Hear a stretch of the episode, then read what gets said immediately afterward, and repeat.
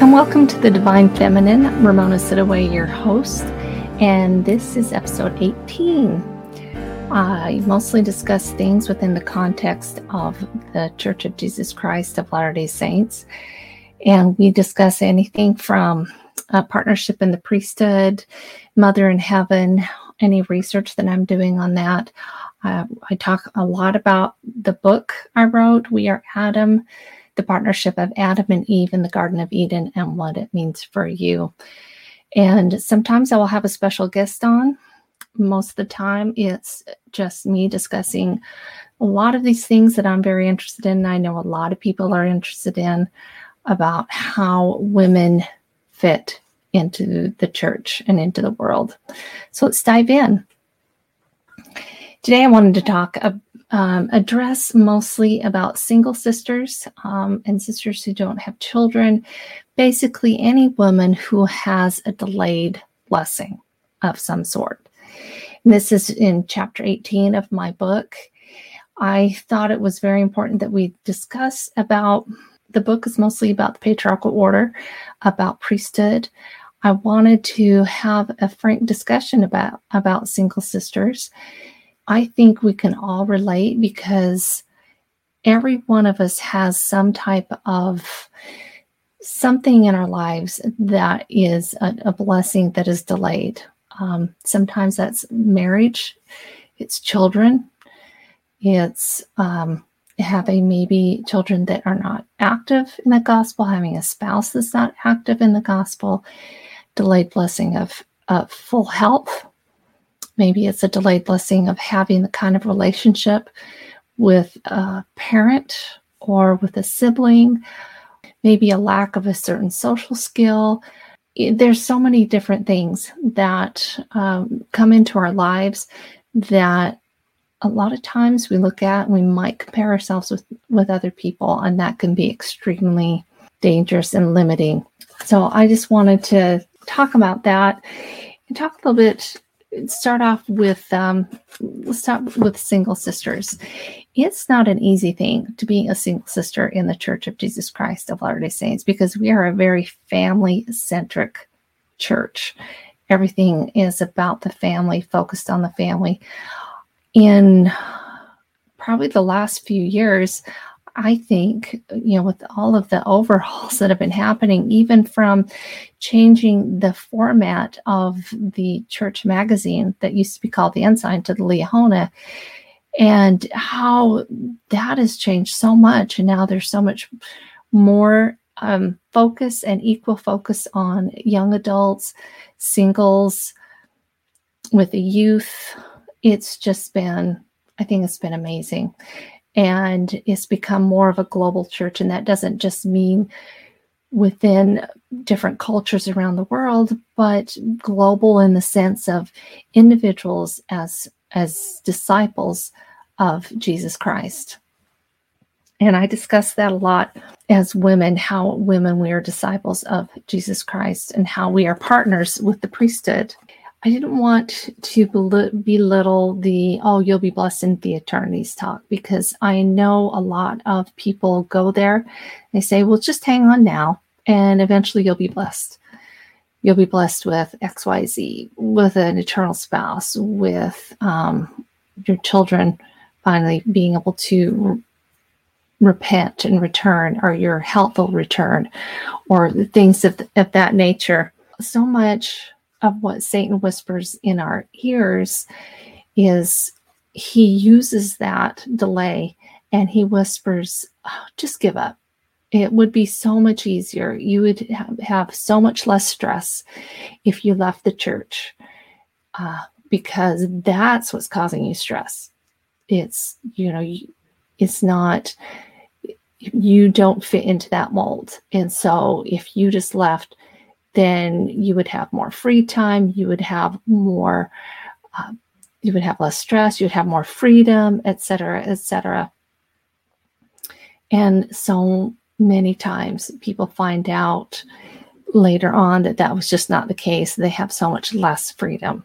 Um, Elder Dallin H. Oaks, he also, and I have a lot of these quotes in my book, and the book is available on any most platforms. It's available as ebook on Kindle Unlimited. It you can find it at Fair Mormon Bookstore, Cedar Fort, Amazon, Deseret Book. You can Target.com. There's just so many different places that you can find it. Elder Dallin H. Oaks, he acknowledges that, quote, the principles identified for the exercise of priesthood authority are more understandable and more comfortable for a married woman than for a single woman, especially a single woman who has never been married. She does not now experience priesthood authority in the partnership relationship of marriage. Her experiences with priesthood authority are in the hierarchical relationships of the church, and some single women feel they have no voice in those relationships. We're finding that this is changing more and more, especially within the ward councils, and having more um, equality and having more of our voices being heard. And I love that that part of the culture is changing. Part of the difficulties is us putting those pressures on ourselves, this idea of living up to that ideal family, whether it's within our current family that we uh, have right now, it's a family that maybe you grew up in, family you're trying to create, and how if we look around, that every family is so different. And really, true success in a family is when you are all trying to support each other, to sustain each other, no matter where you are on the covenant path. I think that is a successful family when you want to continue to have relationships, no matter you're continually working on those relationships. Most church members do have a desire to have a companion, have somebody that they can live the gospel with. For a lot of people, those are delayed blessings. I wanted to, to share a little bit. One of the um, example of um, where we just have this idea of what a perfect family would look like, or we think that for some reason we're doing something wrong because because that we're somehow causing that delayed blessing. Um, when I had young children, all of my children were just good readers. They just they liked to read and they were good at it. And I had a friend who her children struggled with their reading. Not all of them, but you know, they they had to do the extra practices and extra things in school.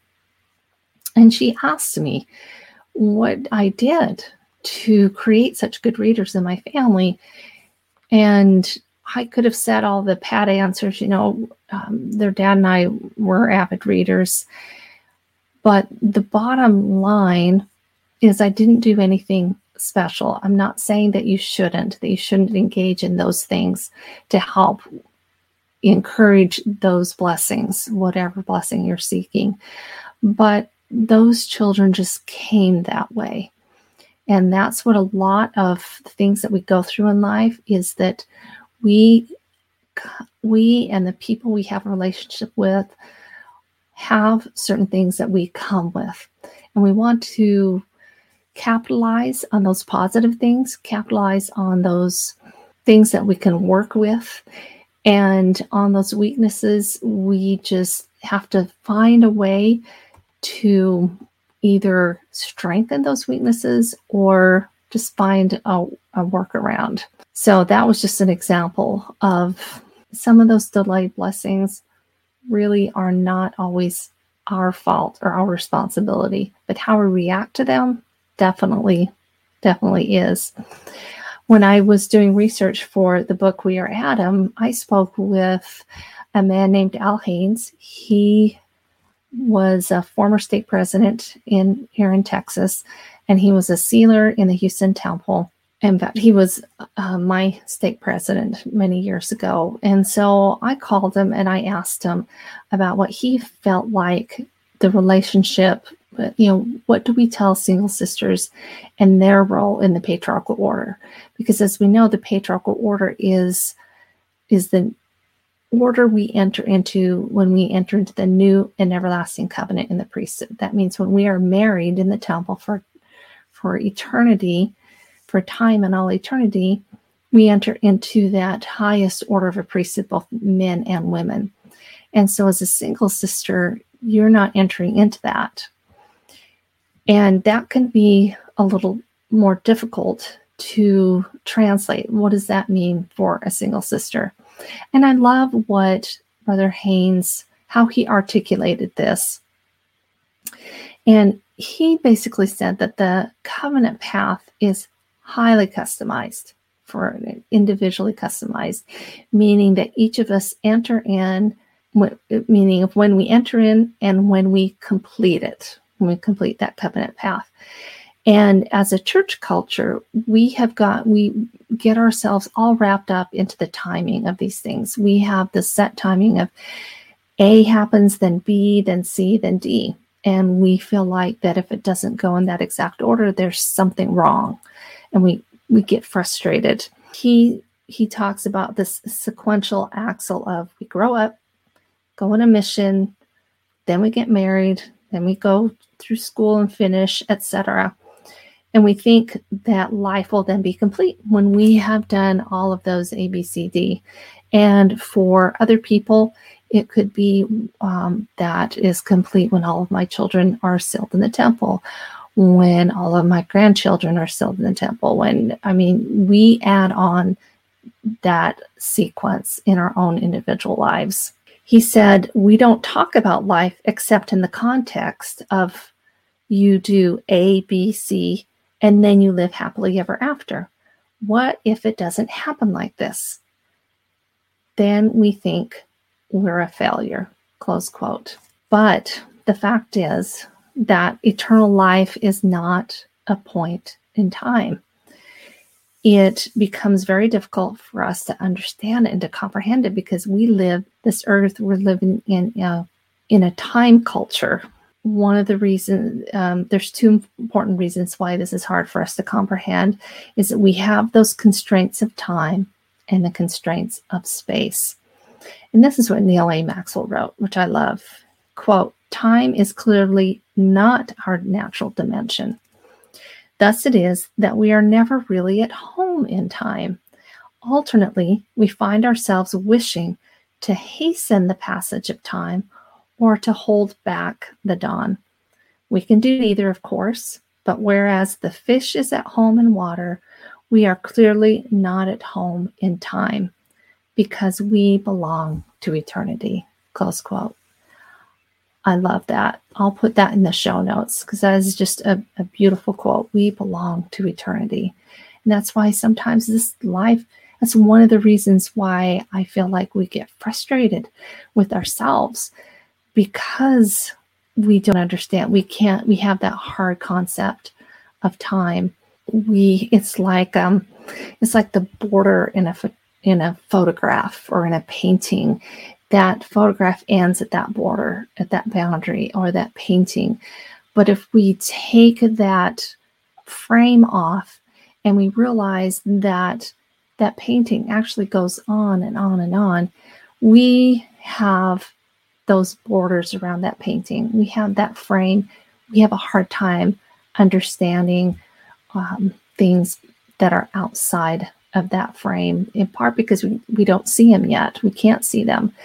But through staying on the covenant path and the, the work that we do in the temple, really feel like that helps us get a glimpse of what is beyond that border, beyond that frame. And it gives us more hope. It gives us patience.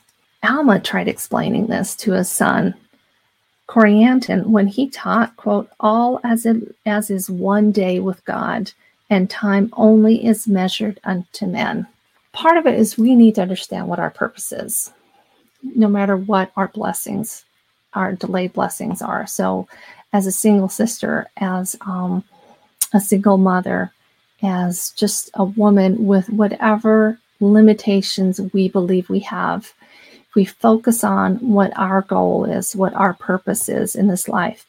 So now in, there are two cultural camps in the church Epicureanism, which emphasizes living life now, and asceticism, which emphasizes self denial. So, members of the second camp might say, Oh, just wait. You're going to find happiness in the next life. So, members who may not be going through the same type of trial, so say a married person saying that to a single person, a mom with six children saying it to a woman who has infertility, person who has all of their children have returned to the gospel, where after a period of activity, um, might say to a person who has no active children or only a few active children of don't wait you know the scriptures say when they're dead they're going to be able to repent and come back and that always hurts because I don't want to wait until someone's dead. I don't want to wait till I'm dead, find my purpose, or to have joy now. I want to be able to have joy now, despite limitations, despite a delay in some blessings. Neal A. Maxwell also wrote this. He said, Some undergo searing developments that cut suddenly into mortality status quo. Some have trials to pass through while still others have allotments they are to live with.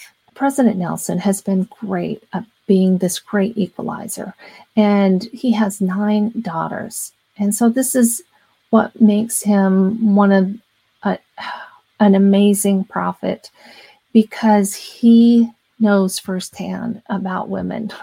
He knows firsthand about what they feel, um, the challenges that we go through, that we have, that how we're different, but we're amazing. And he has said, no one can do what a righteous woman can do. He's basically speaking to every woman, right? No one can do what a righteous woman can do. My dear sisters, we need you. We need your strength your conversion, your conviction, your ability to lead, your wisdom, and your voice. We simply cannot gather Israel without you, close quote. So it does not matter as much in terms of our purpose in the kingdom, of what our marital status is, our parental status is, our relationship status is. Yes, those all come into play with our joy and and ties in it sometimes with our particular purpose in a certain time in our life. But we are individuals with individual gifts, purposes, and goals, and individual missions. And sometimes that mission changes depending on the season in our life, where we are. But we always have a divine mission that's been given to us from God. And one of those divine missions is gathering Israel that is everybody's one of the divine missions that everybody has. So no matter what your status is, you, me, all of us have a duty to gather Israel. And how we do that is individualized. We all have different gifts, different talents, different ways that that we fulfill our callings, both in, in our, our ministry, our personal ministry, our ministry, and the church. And those are great gifts. So the gathering of Israel is the greatest challenge, the greatest cause, and the greatest work on earth today. One of the things um, that we need to ask daily is when we get up in the morning, we pray and we ask Heavenly Father, What is your divine mission for me today? What is my divine purpose today? It's like I said, it can change. And some uh, most of the time, though, there's one overarching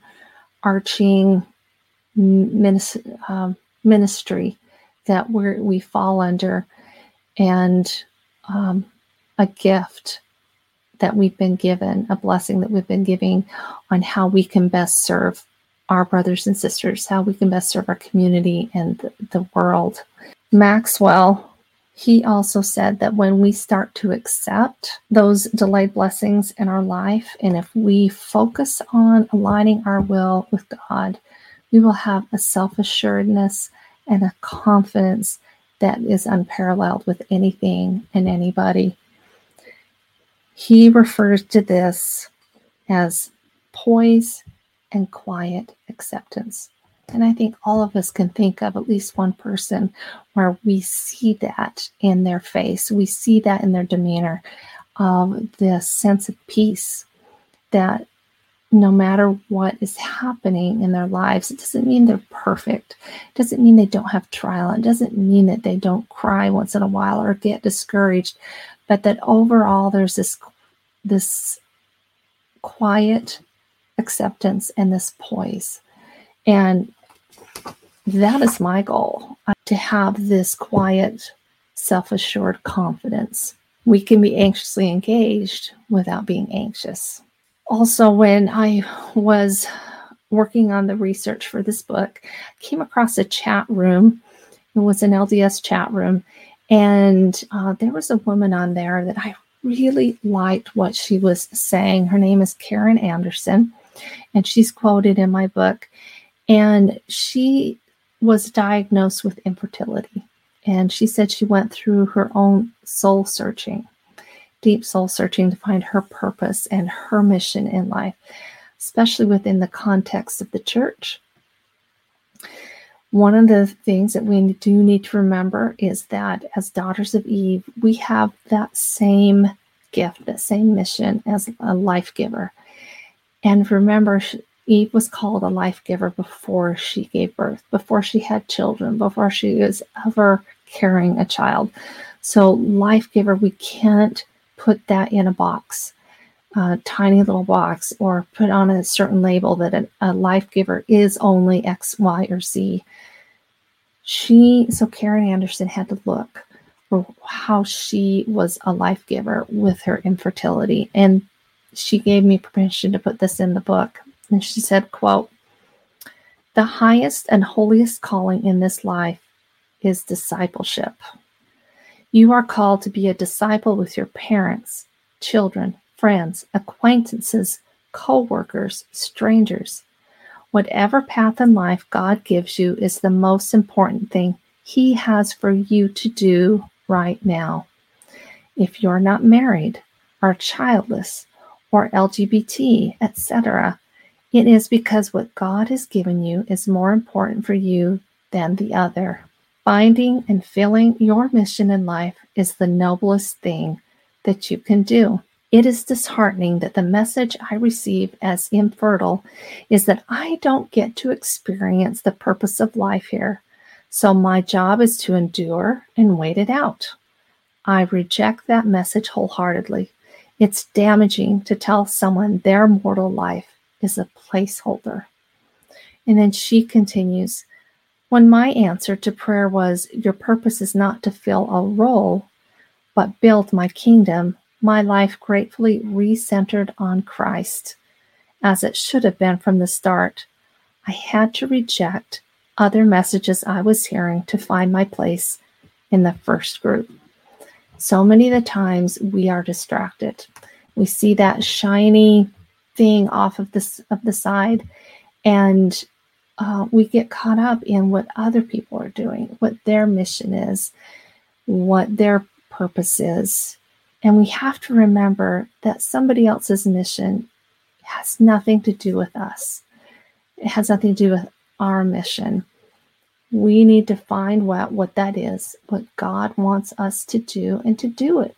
And since we have we're children that belong to eternity, that there's not that constraint of time of of that border around that painting or that photograph that we need to remember we don't need to be constrained. We are to serve with every with our heart, mind, and strength when we find that calling. That it's not of the size. We look at ourselves within this time constraint and we tend to compare the size of the garden that we're we're called to tend, the the how our blessings, how our goals, how what we're doing in a particular ministry or calling or job or whatever, we tend to have our um, an earthly measuring stick to that. It's like if we don't have this big, huge mission as we compare it to, that maybe it's not as important. But what's important is the individual. Remember in D&C it says the worth of souls is great. If you are filling your ministry and your purpose and you're serving one person, you are you're you're doing it you are succeeding you are doing as god has asked you to do and to set aside these earthly comparisons that we have. Part of what sometimes we're called to do is we have a divine calling to wait. I'm referring again to delayed blessings whatever that delayed blessing is. I do believe that's a divine calling within itself to a divine ministry. In one of my writer groups many years ago, I met a, a widow. She had just lost her husband, and she and I became really good friends. And the joy and this, she had that quiet self assuredness, that poise. And when we would meet every month, and I, I, we became friends where we would go to each other's homes and I would have discussions with her. And I remember telling her one time, I said, you know, you have so much peace. And I was just so impressed of how she was handling being a widow. And she said that she felt like that was part of her mission is to be an example to other people, to other women, um, to other widows, or to other women who one day may become a widow. That she needed to be that example of still having joy, still having peace. And I always remember that, that just being that for a lot of her mission, I bet um, she probably didn't know how to measure the success of that. A lot of our ministries, the measuring of success is difficult because when we're, especially if we are being an example, um, when we're raising children, and we cannot measure the, our success I'm going to say it till maybe after we're dead, because even when they leave home, we are still their parent and we still have a relationship. We have a duty to have a relationship with them to support them in a different way than we did when they were growing up. But to say that's another danger we get into of like, especially putting our children on that particular path of they need to do A and then B and then C and then I'm a successful parent when they have met all of those conditions. And we have to be extremely careful with that as well. Sometimes it's hard to uh, not to let past personal experiences that we've had in our life cast a shadow over our hope. When we have the capacity with God to take all of those past experiences and we turn them and use them for good with our personal mission, with our ministry. And the story of Joseph, who was sold into Egypt, is a perfect example of that. He, with God's help, turned everything that happened to him into good. Every single thing from being sold into slavery to being thrown into prison to finally being out. I mean, all those things, you know, things he did while he was in slavery, he, he became the best slave he could be. And that was one of the things that I t- tried to teach my children. Said, no matter what you've been called to do, be the best slave you can be. Just do your best, even if it's not something that you are particularly fond of doing at that time, but you know you have to do it. When he was imprisoned, um, that could have been the lowest that probably was the lowest point in his life, other than having his brothers totally betray him. But while he was in prison, he served. And um, and then you just look at what happened. He became second to the Pharaoh. And because he did his best from day one, he was able to be an instrument of the Lord for people all around the land. Elder Scott wrote this the Lord is intent on your personal growth and development. The program, that progress is accelerated when you willingly allow Him to lead you through every growth experience you encounter, whether initially it be to your individual locking or not. When you trust in the Lord, when you are willing to let your heart and your mind be centered on His will, when you ask to be led by the Spirit to do His will, you are assured of the greatest happiness along the way and the most fulfilling attainment from this mortal experience.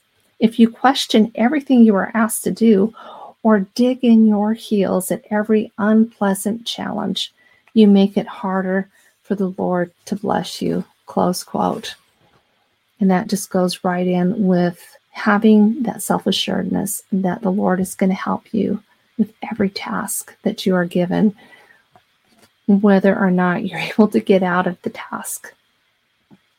So I wanted to say something to the single mothers. Um, this is probably one of the harder ones because you're having to be a mother and a father, and that's that's lonely. It's tough. It's frustrating. It can um, can be very discouraging. I have been very fortunate that I've not had to experience that. My mother and my mother in law both didn't have to experience that. And so we were very blessed in this way.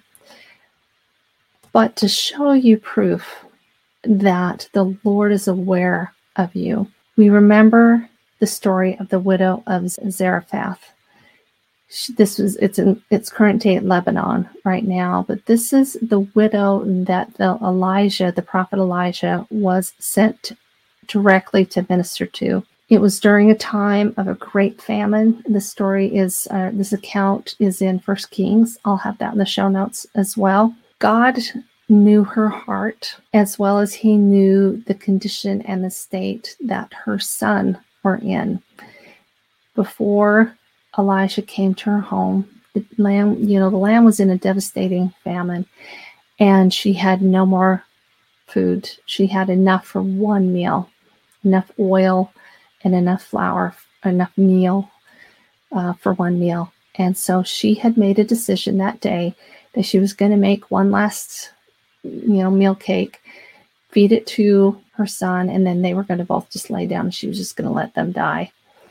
Well, Elijah, Elijah shows up. He asks her to make him food, to make him that meal cake. And for this woman, it took so much courage, so much faith and trust in the Lord and in the Lord's servant to do this. He did just that. She gave him the last of her food. She was obedient. And as she did so, her obedience blessed her and her son with enough food until the famine had ended. So, what I thought, besides the obvious takeaways from this example, is obedience to the Lord, obedience to the Lord's servants, is that out of all those suffering families in the land, the Lord sends Elijah to a single mother. Just think about that. She was not invisible. I think so many times single mothers feel left out. They feel invisible. They feel so overwhelmed. And to be honest, I think any help they get is not nearly enough. Um, any support they get is not nearly enough. I think we need to be doing more to help and support single mothers. He chose and trusted her to accept a servant of the Lord into her home. The Lord looks on every heart and recognized her soul for what it was. I just want to reiterate that the Lord does have in store incredible blessings for anyone who is being delayed a blessing for whatever reason. And if there's a takeaway from this um, or a call to action, it would be for all of us to get on our knees and ask Heavenly Father, what is my divine mission? And if that's too overwhelming of a, a statement or too overwhelming of a question to ask, thinking of a whole divine mission for your whole life, maybe just that morning, one morning, get up and ask, what is your divine mission for me today? Just for today. And then just quietly listen, go about your day and listen to what the Spirit tells you. Because I think all of us are these widows in in Zarephath. We we are not forgotten of the Lord. I think she probably felt like her life didn't matter as much because she was not the only one suffering. There were many other people suffering. But that was one way that the Lord was going to show her and show us, the reader, that He sees every single one of us. And He's going to send, you know, in those days and those times in our lives when we feel like we have no more to give. We don't have enough spiritual food or water or whatever it is to get us through that day or that week or that month or whatever, that the Lord will always send a blessing, a compensatory blessing that it may not, I mean, she just had enough to get her through to the end of the famine and and she would just reach in. And it always looked like in those um, in that cruse of oil and in that meal that there was just enough for one more just one more. And i feel like that's how the lord blesses us is it's the manna. It's like we have to go out and harvest that manna every single day and that he will carry us through until we don't need that manna anymore until we don't need that that little bit of oil and meal. We can have the joy and the blessings now. We are meant to have joy now. And yes our joy is not full. We will have an additional add to that joy in in our after we're dead later on. But we doesn't mean that we are not able to fill it now or that we are not qualified to fill it now because we are. And we no matter what our delayed blessing is we will be given it.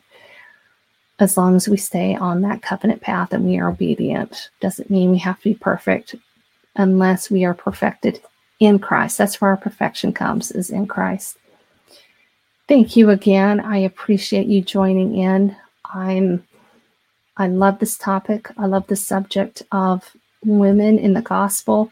Part of the reason I started, I wrote this book and started this podcast is I don't want any single woman to feel like she is an add on, that she was an afterthought, that, okay, we, that Heavenly Father did all the important stuff. Like, well, let's make an Eve because I know it kind of sounds like that in the current translation of the Old Testament. Like, well, you know, Adam doesn't have a companion. Why don't we do that? That is not Heavenly Father's plan. We are not an afterthought.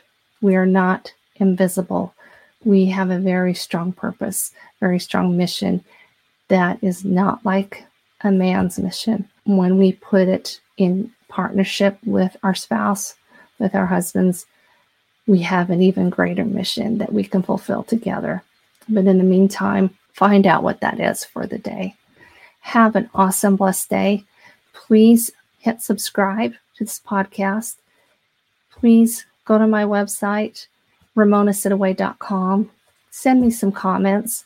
Let me know what you think about this podcast. If you have a takeaway that you took that that you had from this podcast from this episode, uh, give me a rating. Hopefully five stars on iTunes or on wherever your app is, if there's a rating system on there. Send me email, ramonasitaway at gmail.com. I love to hear. And if you have something, a, a topic that you'd like me to discuss in relation to women in the church, if there's a frustration that you have, a question, or if you just want to share a beautiful story that I I can share on my podcast, that would be awesome.